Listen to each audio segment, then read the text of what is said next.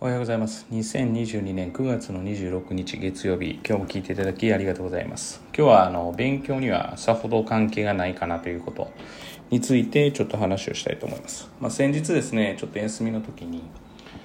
こう、まあ、あの待っているのに割り込みをしてくるというね、まあ、あの関西あるあるなのか、それとも、えーと、日本あるあるなのか、まあ、ちょっとよくわからないですけれども、まあ、そういったことがあって、で、まあ、私自身はですね、まあ、やっぱりそのどちらかというと順番とかをしっかり守らないといけないと思ってる方で、で、まあ、例えばこの仕事であれば、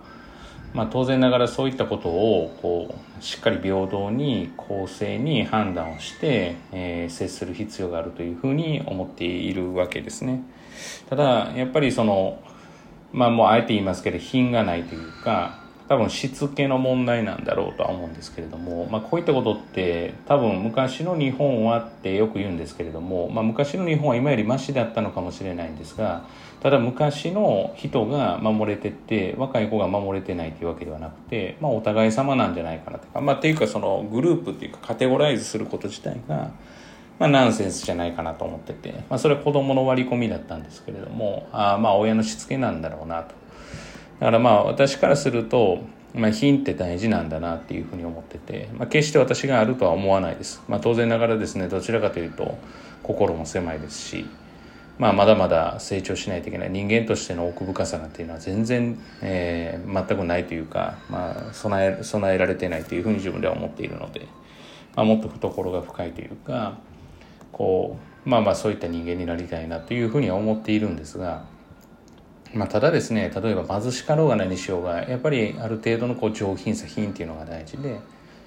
まあ国でくくるのはあれかもしれないですけれども、当然ながら、えー、っと例えばそういう国自体がそういうふうな、どちらかやったもん勝ち早もん勝ちっていうことを指導しているんだったら、まあ国民って人間っていうのはそうなっていくでしょうし、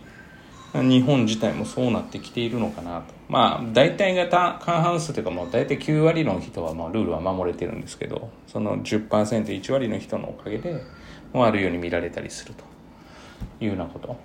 だからまあ例えば環境が貧しいとか、まあいろんなことがあったとしても、そういったことは忘れてはいけないなと。一応仕事と絡めると、まあそういうことはしっかりと全員には持っておいてほしいなというふうには思いますね。まあいくらだから勉強ができるからって言って。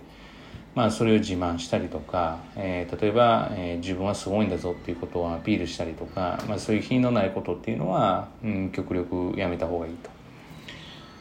いうことですね。まあなんですかね、その別にアピールというか、しないといけないところはしないといけないんですけれども、必要のないところでする必要はないということですよね。まあ、その辺の見極めをできるようにというふうに私自身も思っています。まあ、なかなか難しい問題かとは思いますが、まあ、品についてですね、やっぱりまあ大事にしていきたいなということを、まあ、先日ちょっと起きた出来事で思った次第です。皆様はどうでしょうか。まあ、当然ながら早いもん勝ちでやった方がいいだろうというふうに思われている方もいらっしゃると思います。それが品があるないというわけではないかもしれないですけれども、もう私自身の本当に個人の感想ですから、まあなんかそのなんですかね、食事も分けずに全部自分で食べたらいいって取ったもん勝ちだみたいな、まあどちらかというとそういうのが私にとっては品がないのかなと。例えばみんなで平等に与え、そこに関しては平等に、要はする、まあ、がっつかない、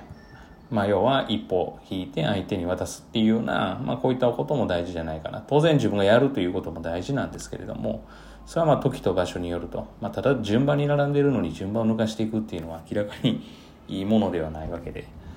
まあ、そういうことをするっていうふうに大人がしてるから子供は真似する、もしくは大人がそういうふうに言ってるから真似するっていうことなんだろうなっていうふうに思うので、まあ、大人の背中って非常に大事だなっていうふうに思います。えー、本日は以上です。今日も聞いていただきありがとうございました。えー、皆様にとっていい一日となることを願いまして、また次回お会いしましょう。では。